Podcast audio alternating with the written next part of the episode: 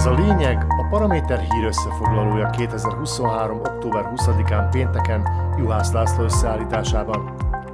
A lényeg a minőségi tájékoztatásból, a Kaufland pedig a jó árakból nem enged. A lényeg támogatója a Kaufland. Jön a hétvége, amikor valószínűleg senki se fog senkinek politikailag üzengetni, ha csak nem számítjuk a tévés vitaműsorokat de azért megvan rá az esély, hogy a legkevésbé elviselhető politikusok most két napig csak a családjukat, fiúkat, lányukat, apjukat, anyjukat boldogítják, hogy nekünk ne kelljen anyáznunk. Péntek lévén azért még egy utolsót villantottak a politikusok. Zuzana Csaputová például bejelentette, október 25-ére hívja össze az új parlament alakulóülését. Robert Fico már korábban jelezte, szeretnek kormányfőként utazni Brüsszelbe az Európai Tanács jövő csütörtöki ülésére, ennek ellenére a leendő kormánykoalíciót alkotó pártok azt kérték, az újdonsült honatják először szerdán találkozzanak. Elég szűkre szabták tehát a saját mozgásterüket, ugyanis korán sem biztos, hogy szerdán a parlament alakuló ülése után marad még elég idő arra, hogy a kormányt is kinevezze a köztársasági elnök, és Fico másnap már újdonsült miniszterelnökként utazzon Brüsszelbe. Ahhoz viszont továbbra is ragaszkodik Csaputová, hogy a kormányt csak akkor nevezze ki, ha megszületik a javaslat a környezetvédelmi poszt várományosának a személyére is. Az ismeretlenségből hírhetté vált Rudolf Huliaknak ugyanis nem hajlandó miniszteri megbízást adni. Ezzel a döntésével az államfő Robert Ficot helyezi nyomás alá, ő ugyanis addig nem lesz kormányfő, amíg az SNS nem ad neki más jelöltet a minden szempontból vállalhatatlan Huliak helyett. Emlékeznek még Matovicsra? Az Olano elnöke felszólította a köztársasági elnököt, hogy utasítsa el Robert Kalinyák jelölését a védelmi miniszteri posztra, mert veszélyesnek tartja Fico volt belügyminiszterének ismételt helyzetbehozását.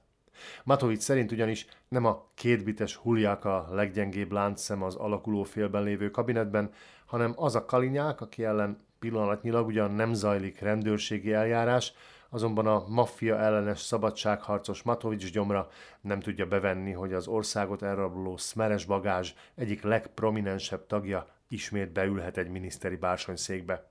Kérdés persze, mennyire Kalinyák évekkel ezelőtti kártékony tevékenysége zavarja az egyszerű emberek legegyszerűbbikét, és mennyire személyes indítatású ez az ellenszenv.